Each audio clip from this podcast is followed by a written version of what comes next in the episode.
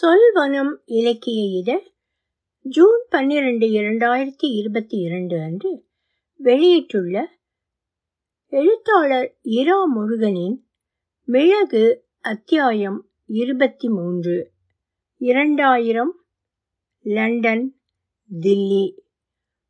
ஒலிவடிவம் சரஸ்வதி தியாகராஜன் பாஸ்டன். முசாஃபர் அலி என்ற முசாஃபர் ஒரு பக்கமும் முசாஃபரின் போன வாரம் மனைவியான அமி என்ற அமிதா இன்னொரு பக்கமும் ஆறுதல் சொல்ல சாரதா தெரசா அழுது கொண்டிருந்தாள்.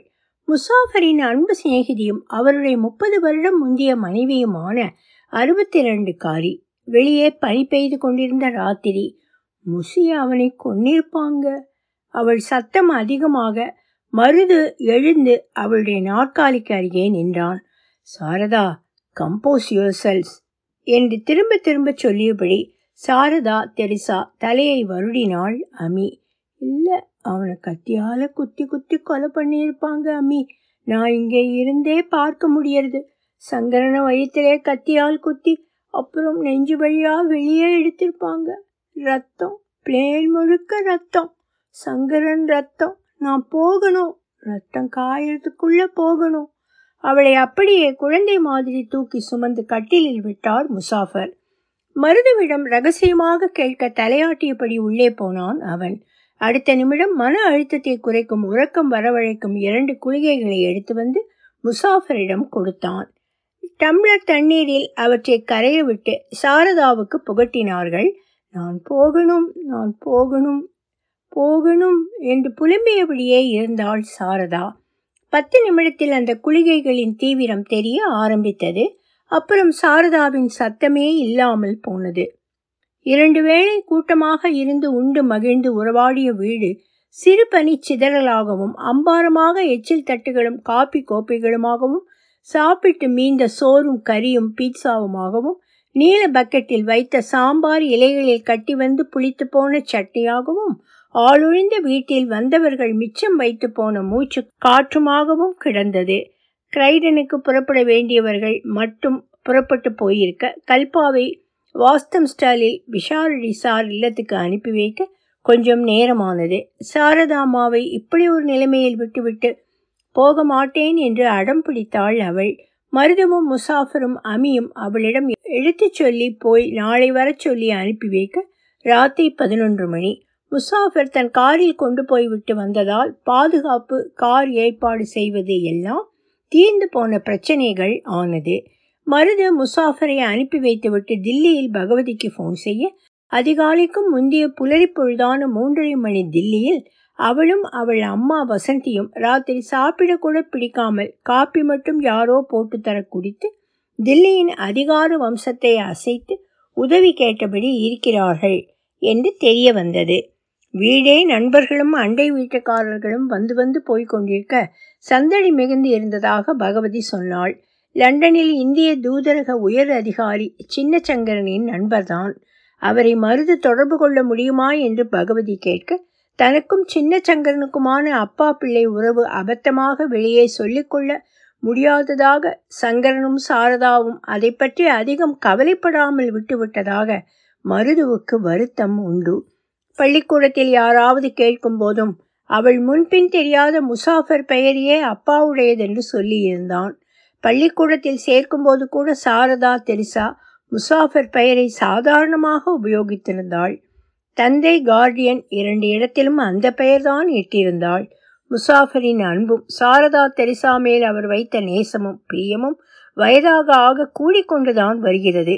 இத்தனை வருடத்தில் மருதுவும் பகவதியும் பிரியமும் பாசமும் நிறைந்த அண்ணா தங்கை உறவில் இருக்க முடிந்ததற்கு பகவதியின் ஆழ்ந்த புரிதலே காரணம் என்று மருதுவும் அவனுடைய திடமான சகோதர பாசமே காரணம் என்று பகவதியும் சொல்லாத நாள் இல்லை.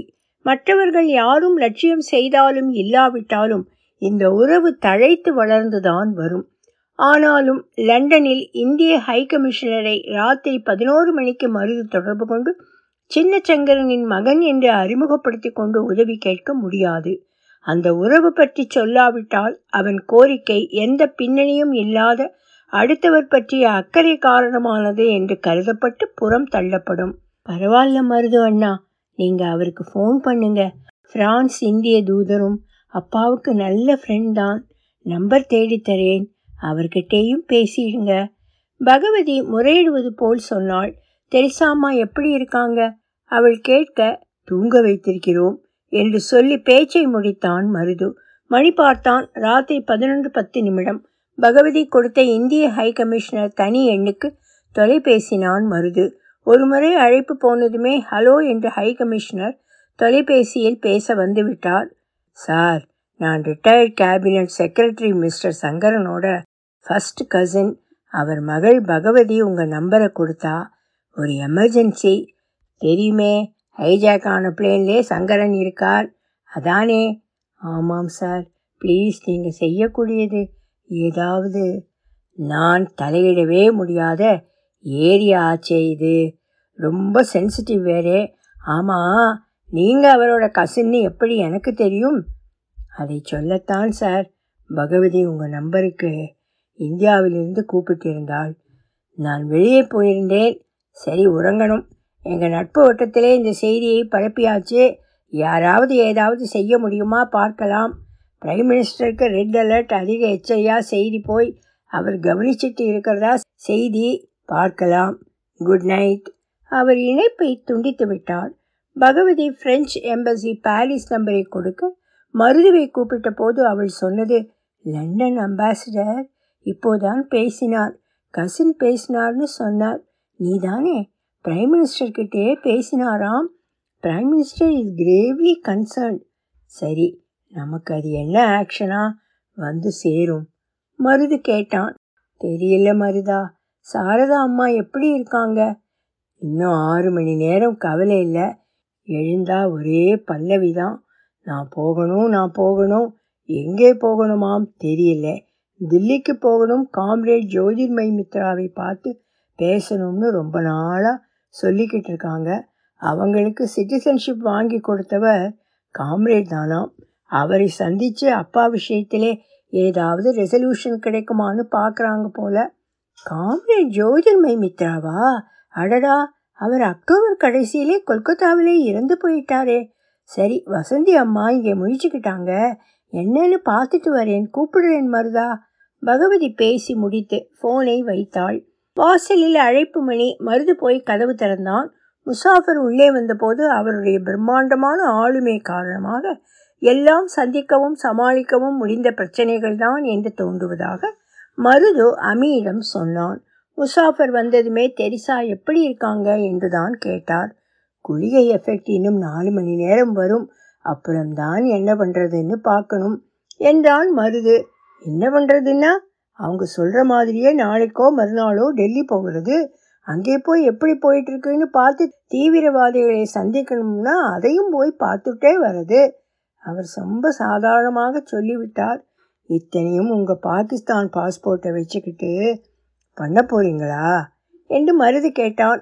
பல வருஷம் முன்பு தெரிசாவோடு இந்தியா போக அவர் பாகிஸ்தான் பாஸ்போர்ட்டை வைத்துக்கொண்டு பட்ட சிரமம் பற்றியும் அமேயார் பாதிரியாரின் உதவி பற்றியும் எல்லாம் மருதுவிடம் சொல்லி இருக்கிறார் நான் பிரிட்டிஷ் பாஸ்போர்ட்டுக்கு எப்போவோ மாறியாச்சு. நான் இப்போ இங்கிலீஷ்காரன் பாகிஸ்தானி இல்லை. அவர் சொல்லியபடி பாத்திரத்தில் இருந்து பகலுக்கு வந்த சாம்பார் சாதம் மிச்சத்தையும் வழித்து தின்னத் தொடங்கினார். பாகிஸ்தானிக்கு பசிக்காது இங்கிலீஷ்காரனுக்கு யமப்பசி முசாஃபர் சாப்பிட்டு முடிக்கும் வரை எல்லோரும் அமைதியாக இருந்தார்கள். மருது பாரிஸுக்கு அங்கே இந்திய தூதரின் தனி தொலைபேசி எண்ணுக்கு மறுபடி தொலைபேச முயற்சி செய்தான். ராமதுரை என்று பெயர் தென்னிந்தியராக இருக்கலாம். தமிழர் அல்லது பாலக்காட்டு தமிழர் தமிழும் மலையாளமும் கலந்த ஒரு மொழியில் சிரிச்சிருக்கவோ தன்னை தவிர புத்திசாலி உலகத்தில் வேறு எங்கும் இல்லை என்பது போல் கருணையும் அறிவும் கிள்ளி தருகிறவராகவோ இருக்கக்கூடும். போன் எடுக்கப்படும் சப்தம் வளையல் சப்தம் பெண் இருமல். ராமதுரை சார் எப்படி இருப்பார்? வேஷ்டி அணிந்திருப்பார். அது கூட இல்லாமல் இருந்தால் போனை எடுத்திருக்க மாட்டார். இருமலுக்கு நடுவே கலவி சுகம் தேடிக்கொண்டிருப்பார் இருமலோ தும்மலோ இந்த குளிர்கால ராத்திரிக்கு தேவையானது உடம்பு சூடுதான். மருது கல்பாவை பற்றி நினைத்தான். எதிரில்தான் இருக்கிறாள். அவள் உடம்பின் இதமான பெர்ஃப்யூம் வாடை. ஹலோ என்று பெண் குரல். ராம் துலாரி ஆகியர் மருதுவும் பகவதியும் தப்பாக புரிந்து கொண்டிருக்கிறார்கள். தூதர் ஆண் இல்லை பெண். ராமதுரை இல்லை ராம் துலாரி. மிகுந்த துக்கம் தன் குரலில் ஏற சுபாவமாகத் தொடங்கினான் மருது. நள்ளிரவுக்கு அப்புறமான இந்த குளிர்கால இரவில் உங்களை தொல்லைப்படுத்துவதற்கு மருது என்ற லண்டனில் வசிக்கும் இந்திய குடிமகனான நான் மன்னிக்க கோருகிறேன். அந்த குரல் டீக் ஹை டீக் ஹை என்றபடி கேட்டு வந்தது. ரிட்டையர்ட் கேபினட் செக்ரட்டரி சங்கரன் என்றவுடன் என்ன ஆச்சு சங்கரனுக்கு? என்று கேட்டது. மேடம் காத்மாண்டுவில் இருந்து தில்லி வந்துக்கிட்டு இருந்த விமானம் ஹைஜாக் அழித்து மிஸ்டர் சங்கரன் பிளேன் ஹைஜாக் ஆச்சுன்னா சங்கரனுக்கு என்ன? அதுக்குள்ளே இருந்தாரா சங்கரன்? எப்படி அங்கே போனார்?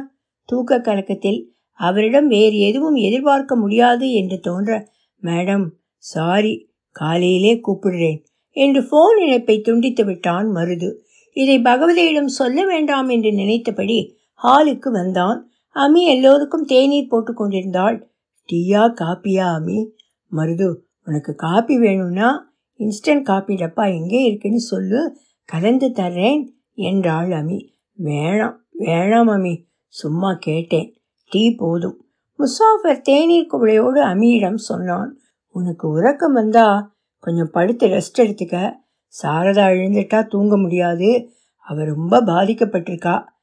சொல்லியபடியே முதல் படுக்கை அறைக்கு போய் உறங்கியபடி இருந்து சாரதாவை பிரியத்தோடு பார்த்தான். குனிந்து அவள் உச்சந்தலையில் மென்மையாக முத்தமிட்டான். முசாஃபர் அவளை உடலாக மட்டும் ஒருபோதும் அவன் பார்த்ததில்லை என்பது நினைவுக்கு வர கண்ணில் நீர் பூத்தது. முப்பது வருஷம் முன் கல்யாணமான தினத்தில் மாலை நேரம் கூடலும் அது முடிந்து அவளுடைய முந்தைய கணவனை புதைக்க சவப்பெட்டி வாங்கிய வகையில் மீதி பணம் அடைத்துவிட்டு குளித்து வந்த போதும் ஃபிஷ் அண்ட் சிப்ஸ் உணவுச்சாலை நடத்தி மீன்பாடையோடு குறுக்கும் நெடுக்குமாக அலைந்த போதும் அவள் தெரிசா நல்ல மனசுக்காரி. முசாஃபரிடமிருந்து விவாகரத்து கிடைக்க காத்திருக்காமல் சின்ன சங்கரனோடு உறவு வைத்துக்கொண்டு மருது உருவான போது முசாஃபரிடம் மருதுவுக்கு கொஞ்ச நாள் தந்தை ஸ்தானத்தில் பெயரை பயன்படுத்த அனுமதி கேட்டபோது மகிழ்ச்சியோடு சம்மதித்தார் முசாஃபர். அவர் சாரதா தெரிசா மீது கொண்ட அன்பு அவ்வளவு ஆழமானது. பக்கத்தில் அமி வந்து நின்று அவர் கையை பற்றி கொண்டாள்.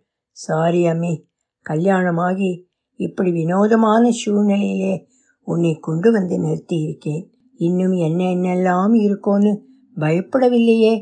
அப்படியெல்லாம் ஒன்றும் இல்லை என்றாள் அமி. நான் கொஞ்சம் படித்து எழுந்துக்கிறேன். சாரதா எழுந்து கூப்பிட்டா நீ என்னை கூப்பிடு என்றபடி முசாஃபரின் உதட்டில் மென்மையாக ஒரு முத்தம் கொடுத்துவிட்டு ஹாலுக்கு போனாள் அமி. சாரதா தலைமாட்டில் ஒரு நாற்காலியை போட்டுக்கொண்டு உட்கார்ந்து அவளுடைய நாடி பிடித்து பார்த்தார். முசாஃபர். சீராக இயங்கிக் கொண்டிருந்தது ஆறுதலாக இருந்தது. சாரதா வலது பக்கம் திரும்பி படுத்தபடி ஏதோ முணுமுணுத்தாள். முசாஃபர் அவள் வாய்க்கு அருகே காது வைத்து கவனமாக கேட்டார். மிளகு என்றாள் சாரதா. அம்மி உள்ளே வருவது அவளுடைய பிரெஞ்சு சென்ட் வாடையாக முன்னால் வந்து சேர்ந்தது. என்ன முசி முழிச்சிட்டாங்களா? இல்லை என்றார் முசாஃபர். காலை மூன்று மணி என்றது கடியாரம் சற்றே உறக்கத்தில் ஆழ்ந்து போக தரையில் டுவெட்டை விரித்து இன்னொன்றை போட்டி கொண்டு படுத்திருந்த முசாஃபர் நல்ல உறக்கத்தில் ஆழ்ந்திருக்க அமியும் மருதுவும் உறங்கி கிடக்க தெரசாவோடு வீடே உறங்கிற்று. எழுந்தபோது தட்டுப்பட்ட சாரதா தெரிசா முன்னிரவில் அழுது கொண்டும் சத்தமிட்டு கொண்டும் பிடிவாதத்தோடு இருந்த சாரதா தெரிசா இல்லை. எல்லாரோடும் அழகான புன்சிரிப்போடு பேசினாள் அவள். சின்னச்சங்கரன் எப்படியாவது தப்பி வந்து விடுவான் அல்லது பிரதமர் நிச்சயம் நடவடிக்கை எடுத்திருப்பார் என்று கிருஷ்ணன் அருள் பொழிய நல்லதெல்லாம் நடக்கும் என்பதில் நம்பிக்கையோடு நடனமாடினாள் அவள். அவளுக்கு தான் செய்ய வேண்டியது என்ன என்று தெளிவாக தெரிந்திருந்தது. மருது என் கிரெடிட் கார்டிலே இன்னைக்கு ராத்திரி நான் இந்தியா திரும்ப தில்லி போக பயணச்சீட்டு வாங்கி கொடுக்கிறாயா? ப்ளீஸ் என்று மகனென்றாலும் உதவி கேட்கிற துணி மாறாது வேண்டினாள். அம்மா நீங்க தான் வந்தீங்க. ஒரு மாசமாவது என்னோடு தங்கி இருக்க போறேன்னு சொன்னீங்க. இப்போ பத்து நாளில் திரும்ப போகணும்னு சொல்றீங்களே நீங்கள் போய் என்ன பண்ண போறீங்களாம் என்ன செய்ய மருது? உங்கள் அப்பாவுக்கு லைஃப் லைன் நின்று போக வைக்கிற எமர்ஜென்சினா எனக்கு உடம்புல உயிர் இருப்பு கொள்ள மாட்டேங்குதே. அவள் சொன்னபோது தன்னை அறியாமல் முசாஃபரை நோக்கினான். மருது நான் இல்லை என்பது போல் புன்னகைத்தார் முசாஃபர். ராத்திரி ஏர் இந்தியா ஃப்ளைட்டில் இடம் இருந்ததால் அந்த விமானத்திலேயே பயணச்சீட்டு வாங்கி ஹீத்ரூவில் பயணம் வழி அனுப்பி வந்தார்கள். மருதுவும் முசாஃபரும் அமியும். சாரதா அடுத்த பத்து மணி நேரத்தில் தில்லியின் கடுங்குளிரில் தில்லி விமான நிலையத்தில் இருந்து வெளியே வந்தாள். அம்பலப்புழியில் கற்றுக்கொண்டபடி நயமான இந்தியில் டாக்ஸி பிடிக்கவும் மூன்று நட்சத்திர ஹோட்டலில் தங்க ஏற்பாடு செய்யவும் அவளால் இயல்பாக முடிந்தது. அது குறித்து கர்வமோ சந்தோஷமோ அடைய முடியாமல் போன ஒரு தினம். கொண்டு வந்திருந்த கம்பளி ஷாலும் ஸ்வெட்டர்களும் ஸ்கார்ஃபும் போதுமோ என்று சந்தேகம். போதாது என்று தெரிந்தால் உடனே வாங்கி கொள்ள தில்லியை விட வேறெங்கு போக? அதுவும் ஆக குறைந்த விலைக்கு கரோல் பாகிலும் பாலிகா பஜாரிலும் கொட்டி வைத்தல்லவோ விற்பார்கள் குளிர் வந்ததும். சாரதா தெரிசா கம்பெனி ஸ்வெட்டர் வாங்க இல்லை தில்லி வந்தது. சங்கரன் உயிருக்கு போராடி கொண்டிருக்கிறார். இப்படி ஒரு குளிர் நாளில் முப்பது வருஷம் முந்தி ஏற்பட்ட உறவு. இந்த குளிரோடு முடியப் போகிறதோ? என்ன செய்தார்கள் சங்கரனே அந்த தீவிரவாதிகள்? சாரதாவுக்கு பயமாக இருந்தது கோபமாக இருந்தது. விட்டுவிடுங்கள் என்று வேண்டி கேட்டுக்கொள்வாள். கை குவித்து அவர்கள் முன் தெண்டனிடுவாள் நாற்காலி கேட்டு வாங்கி உட்கார்ந்து கால் மேல் கால் போட்டுக்கொண்டு அவனை உற்றிடுங்கடா என்று அதிகாரம் செய்வாள். அவர்களை சாட்டையால் அடித்து விரட்டுவாள். சங்கரனை மட்டும் இல்லை விமானத்தில் பயணம் செய்த நூற்றி இருபது பேரையும் சிறு குழந்தைகள் சிசுக்கள் கூட உண்டு. எல்லாரையும் காப்பாற்றி கூட்டி போவாள் பத்திரமாக. எங்கே? சங்கரனின் பெரிய அப்பார்ட்மெண்ட் இருக்கும் கல்காஜிக்கு. இதோ கல்காஜி வந்தாகி விட்டது சங்கரனுக்கு அரசு கொடுத்த இல்லம். ரிட்டையர் ஆன போது கூடுதல் பணம் அடைத்து அவர் பெயருக்கு உரிமை மாற்றப்பட்ட வீழி இது.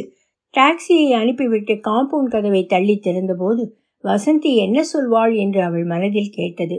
இங்கிலீஷ்காரி பாவாடை பாப்பாத்தி வந்துட்டா. வசந்திக்கு அரசல் புரசலாக தெரிந்த சாரதாவும் சங்கரனும் வளர்த்திருந்த உறவு இன்னும் சங்கரனால் சொல்லப்படவில்லை.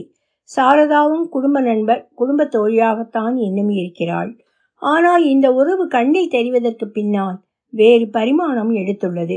எல்லோருக்கும் புரிகிறது. வசந்தியின் தம்பி பஞ்சாபகேசன் சாரதாவின் முதுகுக்கு பின்னால் அவளை பாவாடை பாப்பாத்தி என்று கேலி செய்தது சாரதா காதுக்கு எடுத்து போகப்பட்டது சங்கரன் மூலம். பாவாடை பாப்பாத்தியை பார்க்க போறீங்களா மாப்பிளே? என்று கணக்கே இல்லாத கேரள பயணங்களில் ஒன்றின் போது சங்கரனிடமே கேட்டிருக்கிறார் பஞ்சாபி என்ற பஞ்சாபகேசன் அம்பலப்புழையில் அந்தரங்கமான நேரத்தில் மனம் லேசாகி பறக்க ஜின்னும் ரம்மும் பருகிய முன்னிரவு நேரங்களில் ஒன்றின் போது சங்கரன் தெரிசாவை பாவாடை பாப்பாத்தி என்று அழைத்தார். அவளுக்கு சிரிப்பு வந்தது. இன்னும் அப்படித்தான். சாரதாவை வாசலில் பார்த்ததும் பகவதி சாரதா ஆண்டி அப்பா அப்பா என்று கேவியபடியே அவளை ஓடி வந்து கட்டி கொண்டாள். வாசலில் சத்தம் என்ன என்று பார்க்க வந்த வசந்தியும் சாரதா இதை பார்த்தேளா என்றபடி சாரதாவுக்கு இரண்டு கையும் விரித்து நீட்டினாள். இந்த நிமிடத்தில் அவளுக்கு இன்னொரு பெண் உறவோ நட்போ அணைத்து ஆறுதல் சொல்ல வேண்டி இருக்கிறது. சாரதா வசந்தியை அணைத்து பிடித்து வசந்திம்மா ஒன்றும் கவலைப்படாதீங்க. பகவதியும் மருதுவும் கல்பாவும் சேர்ந்து உலகம் பூரா எல்லா கதவையும் தட்டிக்கிட்டு இருக்காங்க. எல்லாம் சரியாகிவிடும் என்று தானே நம்ப பிரயத்தனப்பட்டு கொண்டு ஆறுதல் சொன்னாள். உள்ளே இருந்து பிரம்மாண்டமான காஃபி மக்கில் காஃபி பருகியபடி வந்த பஞ்சாபி ஏதும் அச்சாணியமாக சொல்வதற்குள் பஞ்சுமாமா தெரிசாமா? மார்க்சிஸ்ட் எம்பியை சந்திக்க வந்திருக்காங்க. கேரளத்திலும் அவங்க இருக்கிறதாலே அம்பலப்புழையிலே காரியமாகணும்னா தில்லியிலே வங்காளி எம்பியையோ பெங்காலி ஆஃபீஸரையோ பார்த்தா போதுமாம். என்றாள் பகவதி சிரிக்க முயன்றபடி. பஞ்சாபி சார் அலட்டல் குறையாமல் எனக்கு ரொம்ப நல்ல ஃப்ரெண்ட் ஜோதிர்மய் மித்ரா இருக்காரு. அவர் இங்கே உட்கார்ந்து ஒரு ஃபோன் போட்டால் அங்கே கேரளத்தில் எல்லாரும் ஆடுவாங்க. போன வாரம் கூட பார்லிமெண்ட் வாசலில் பார்த்தபோது சேர்ந்து டீ குடிச்சிட்டு தான் போகணும் பஞ்சு மோஷைன்னு ஒரே பிடிவாதம் என்றார். மாமா ஜோதிமை மை காட் சும்மா இருக்கேடா. பகவதி சிரிப்பை அடக்க முயன்று டவலால் துடைத்து கொண்டு அதில் முகம் மறைத்தாள். வாசலில் அம்பாசிடர் கார் வந்து நிற்க எந்த அமைச்சரோ கவனமாக நடந்து வீட்டுக்குள் வந்தார். மூன்று பெண்கள் நிற்பதால் யார் இதில் சங்கரன் சார் மனைவி என்று குழம்பி ஒரு தீர்மானத்தோடு சாரதா தெரிசாவை பார்த்து ரொம்ப வருத்தப்படுகிறேன் அம்மா. உங்க கணவருக்கு ஏற்பட்ட இந்த நிலைமை பற்றி. என்றார் தெரிசா ஒரு கணம் சந்தோஷப்பட்டு அடுத்த கணம் சுதாரித்து கொண்டு வசந்தியை காட்டி அவங்க தான் சங்கரன் மனைவி என்று நல்ல ஆங்கிலத்தில் சொன்னாள். ஓ அப்படியா? அவங்க சங்கரன் சார் மகள்னு நினைத்தேன் என்று சாமர்த்தியமாக சொல்ல வசந்திக்கு அடுத்த ஒரு கணம் சந்தோஷம் வாய்த்தது. பஞ்சாபி அவரோடு ஜன்மாந்தர உறவு என்பது போல் அந்யோன்யமாக பேசிக்கொண்டு அவரை உள்ளே அழைத்து போனார். சீக்கிரம் வர கேட்டுக்கொள்ளப்பட்ட சமையல் மாமி ஃபில்டர் காப்பி கலந்து டபரா டம்ளரில் எடுத்து வரும்போது மடிசார் தலைப்பை அடக்கமாக போட்டி கொண்டு வந்து போனாள். கடத்திண்டு போனதுக்கே இவ்வளவு பேர். ஏதாவது ஏழாகுடமா ஆகியிருந்தா முழு கேபினட்டும் லோக்சபாவும் ராஜ்யசபாவும் வந்திருப்பா என்று அசட்டு சிரிப்போடு பஞ்சாபி சார் சொன்னது பகவதி முறைக்க நின்றது. இவர் எட்டாவது அமைச்சர் காலையிலிருந்து வந்ததிலே என்றாள் பகவதி சாரதாவிடம். அமைச்சரின் கார் திரும்ப போகும்போது அடுத்த அம்பாசிடர் இரண்டு அரசியல்வாதிகள் பகவதி பார்த்துவிட்டு சாரதாவிடம் கிசுகிசுத்தாள். ஒருத்தர் ஆளும் கட்சி எம்பி மற்றவர் எதிர்கட்சி ரெண்டு பேரும் நண்பர்கள். பெட்ரோல் செலவு மிச்சம் பிடிக்க ஒன்றா வந்திருக்காங்க போல இருக்கு. பகல் வரை வந்து கொண்டே இருந்தார்கள். விமானம் ஆப்கானிஸ்தான் போனதும் பயணிகளில் பத்து பேர் விடுவிக்கப்பட்டதும் செய்திகளாக வீட்டு ஹால் டெலிவிஷனில் வந்து போனது. பஞ்சாபி என்ற பஞ்சாபகேசன் தூர்தர்ஷனை நம்பாமல் பிபிசி டெலிவிஷன் செய்திகளுக்கு சேனல் மாற்றி இங்கிலீஷ் உச்சரிப்பு புரிபடாமலோ என்னவோ திரும்ப தூர்தர்ஷனிடம் தஞ்சமடைந்தார். முழு மடையனானா கரோல் பாக்கிலே ரெண்டு வீடு ஒரு கடை லாஜ்பத் நகர் சென்ட்ரல் மார்க்கெட்டிலே இன்னொரு கடை. சங்கரனை விட பல மடங்கு ஷெய்ப்பானவன் என்று சாரதாவிடம் சங்கரன் சொல்லியிருக்கிறார். முயங்கும்போது மச்சினன் சொத்து விவரமா சொல்வது என்று தெரிசா அவர் தோளில் கடித்து சிரிக்க கருவி நேரத்தை நீடிக்கத்தான் என்று சொல்லி அவளுடைய பொய்க்கோபத்தை ரசித்திருக்கிறார். எல்லாம் நேற்று காலையில்தான் நடந்த மாதிரி இருக்கிறது. ஆச்சு முப்பது வருஷம். சமையல் மாமி காரசாரமாக ரசமும் வெஜிடபிள் குருமாவும் ருமாலி ரொட்டியும் சாதமும் சமைத்திருந்தாள். வசந்தி கட்டாயப்படுத்தி சாப்பிட வைத்தாள். முடிந்து வசந்தியோடும் பகவதியோடும் கான் மார்க்கெட் வழியாக இடதுசாரி கட்சி சென்ட்ரல் கமிட்டி ஆஃபீஸுக்கு போனாள் தெரசா. ஜோதிர்மை மித்ரா இல்லாவிட்டாலும் ஆலப்புழை எம்பியும் கொச்சி எம்பியும் இருந்தார்கள். அவர்களிடம் சங்கரனுக்காக உதவச் சொல்லி வேண்டினாள் தெரசா. சங்கரன் அம்பலப்புழை பூர்வீகம் கொண்ட ரிட்டையர்ட் சீனியர் மத்திய சர்க்கார் அதிகாரி என்று மறக்காமல் சொன்னாள் வசந்தி. கட்சியின் வேறு மாநில எம்பிக்கள் அங்கே டெலிவிஷனில் ஹைஜாக் செய்தியைத்தான் பார்த்தபடி பேசிக் கொண்டிருந்தார்கள் தில்லி முழுக்க இந்தியாவே இந்த ஒற்றை செய்தியில் அமிழ்ந்திருப்பதை சாரதாவால் உணர முடிந்தது. மார்க்சிஸ்ட் எம்பிக்களும் கட்சி கூட்டத்துக்காக கேரளத்தில் இருந்து வந்த முதல் அமைச்சர் இ. கே. நாயனாரும் அமைச்சர்களும் பிற்பகலில் பிரதம மந்திரி வாஜ்பேயை குழுவாக போய் சந்திப்பது என்று திட்டமிட்டிருந்தார்கள். பிளேன் ஹைஜாக்கோ ஹைகோர்ட்டை நீங்கள் கரையேண்டதில்லை பெண்களை. உடன் தன்னே எல்லாம் சரியாக்கும். நாயனாரின் நம்பிக்கை கொஞ்சம் போலாவது இந்த மூன்று பெண்கள் மேலும் படர்ந்தது. ராத்திரி சீக்கிரம் கவிந்து வர எல்லா விளக்குகளும் மங்களாக ஒளி தர பனிமூட்டத்தில் மறைந்தும் வெளிப்பட்டும் தில்லி இருப்பை நிலைநிறுத்தி கொண்டிருந்தது. வசந்தி கார் ஓட்டி களைத்து போக தெரிசா கொஞ்ச நேரம் அந்த அம்பாசிடர் காரை ஓட்டினாள் பக்கத்தில் உட்கார்ந்து பகவதி வழிகாட்ட பின் சீட்டில் வசந்தி உறங்கிவிட்டிருந்தாள். வீட்டில் கதவை திறந்ததும் அணைக்காமலேயே விட்டுவிட்டு வந்த டெலிவிஷன் மத்திய அமைச்சர் அளவில் தீவிரவாதிகளோடு பேச்சுவார்த்தை நடத்த ஏற்பாடு செய்து வருவதாக நல்ல வார்த்தை சொன்னது. விமானத்தையும் அதை சுற்றி துப்பாக்கி பிடித்து நின்ற தாலிபான்களையும் அவர்களோடு விமானம் கடத்திய தீவிரவாதிகளையும் திரும்ப திரும்ப காட்டிய தொலைக்காட்சி நடுவில் லாங் ஷாட்டில் பிரயாணிகளையும் காட்டியது. கருப்பு பேண்ட்டும் டையுமாக மங்களாக திறந்த மூக்கு கண்ணாடிக்காரர் சங்கரனாக இருப்பார் என்று வசந்தி சொல்ல தெரிசா அடக்க மாட்டாமல் வசந்தியின் தோளை அணைத்தபடி அழுதாள். நம்பிக்கை தரும் விடியற்காலை நேரங்களும் அரசாங்க நடைமுறை சிக்கல்களில் சுவாசம் முட்டும் முற்பகல்களும் வந்து போயின. ஊரோடு நிலக்கடலை குறைத்தபடி தெருவில் நின்று ஹைஜாக் செஞ்ச ஃப்ளைட்லே எல்லாரையும் போட்டு தள்ளிட்டாங்களாமே என்று பொய்ச்செய்தி பரப்பும் ஏதோ காரியாலய எழுத்தர்களும் தாலிபானே இந்திரா காந்தியை அனுப்பினாளாமே என்று உருளைக்கிழங்கும் வெங்காயமும் வாங்கும்போது கடைக்காரன் பேசிய அரசியலை எதிரொலித்து பேசும் பிடரியில் கடுகெண்ணெய் பூசிய பெண்களும் செயல்பட ஒன்றை அடுத்த மற்றொன்று என ஏழு நாட்கள் மெல்ல நகர்ந்தன.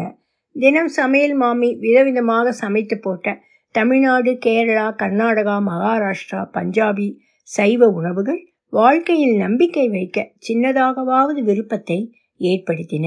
எட்டாம் நாள் காலையில் மிக ரகசியமாக வசந்தியிடம் மட்டும் செய்தி தெரிவித்து போக ஒரு உயர்நிலை அதிகாரி வந்திருந்தார். அவர் தெரிவித்த செய்தி இன்றைக்கு சங்கரனும் மற்ற பிரயாணிகளும் விடுவிக்கப்படுவார்கள். தில்லிக்கு கந்த்ஹாரில் இருந்து தனி விமானம் இன்று பிற்பகல் மூன்று மணிக்கு வந்து சேரும். இது ராஜாங்க ரகசியம். யாரிடமும் பகிர்ந்து கொள்ள வேண்டாம். அதேபடிக்கு அரை மணி நேரம் ரகசியமாக பொத்தி வைத்து வசந்தி பகவதிக்கும் தெரிசாவுக்கும் சமையல் மாமிக்கும் மட்டும் தெரியப்படுத்திய போது பிபிசி டெலிவிஷனில் தீவிரவாதிகளுடைய நிபந்தனைகள் எல்லாவற்றுக்கும் அரசாங்கம் சம்மதித்தது விரிவாக சொல்லப்பட்டது. அவர்கள் கேட்டபடி காவலில் இருக்கும் மூன்று தீவிரவாதிகள் விடுவிக்கப்பட்டு கந்த்ஹாருக்கு கூட்டி வரப்பட்டு கைமாற்ற அமைச்சரவை சம்மதித்ததாகவும் வெளியுறவு அமைச்சர் அவர்களை கன்ஹார் கூட்டி போவார் என்றும் செய்தி அடுத்து வெளியானது. மூன்றரை மணிக்கு தில்லி பாலம் விமான நிலையத்தில் வானத்தை பார்த்தபடி அழுகையும் சிரிப்பும் நிச்சயமின்மை ஒலிக்கும். குரல்களுமாக நின்ற கூட்டத்தில் வசந்தியும் பகவதியும் தெரிசாவும் இருந்தார்கள். பிற்பகல் நான்கு மணி பதினேழு நிமிடம் ஆனபோது கன்ஹார் சிறப்பு விமானம் இறங்க இருப்பது அறிவிக்கப்பட்டது. குழந்தைகளோடு பெண்கள் வயதான ஆண்கள் என்று ஒவ்வொருவராக வர விமான பயணம் முடிந்து கன்வேயர் பெல்ட்டில் ஊர்ந்து வரும் மூட்டை முடிச்சுகளை அடையாளம் கண்டு இழித்து பக்கத்தில் வைத்துக் கொள்வது போல் வந்தவர்கள் கூடி நின்ற உறவினர்களால் அடையாளம் காணப்பட்டு அழைத்து போகப்பட்டார்கள். வாரக்கணக்காக குளிக்காமல் உடைமாற்றாமல் பரட்டை தலையும் சோர்ந்த கண்களும் நிதானமாக எடுத்து வைக்க முடியாதபடி நடுங்கும் காலடிகளுமாக இன்னும் பயம் தெரியாமல் சுற்றி சுற்றி பார்த்தபடி டிசம்பர் இருபத்தி நான்கு காத்மாண்டுவிலிருந்து புதுடெல்லிக்கு பறந்திருக்க வேண்டிய விமானத்தின் பயணிகள் கடந்து போனார்கள். அப்பா அப்பா பகவதி ஓவென்று குரல் உயர்த்த ஏனா ஏனா என்று வசந்தி பிரலாபித்தபடி கூடவே ஓடி சின்ன சங்கரனை கட்டி அணைத்து கொள்ள அவர் அணைப்பில் இருவரும் மனம் விட்டு கரைந்தபடி இருந்தார்கள். சாரதாவை பார்த்து தலையசைத்து பக்கத்தில் வரச் சொன்னார் சங்கரன். வசந்தி சாரதா தெரிசாவை இழுத்து அந்த மகா அணைப்புக்குள் சேர்த்து கொண்டாள். விளையும். ஒலிவடிவம் சரஸ்வதி தியாகராஜன். பாஸ்டன்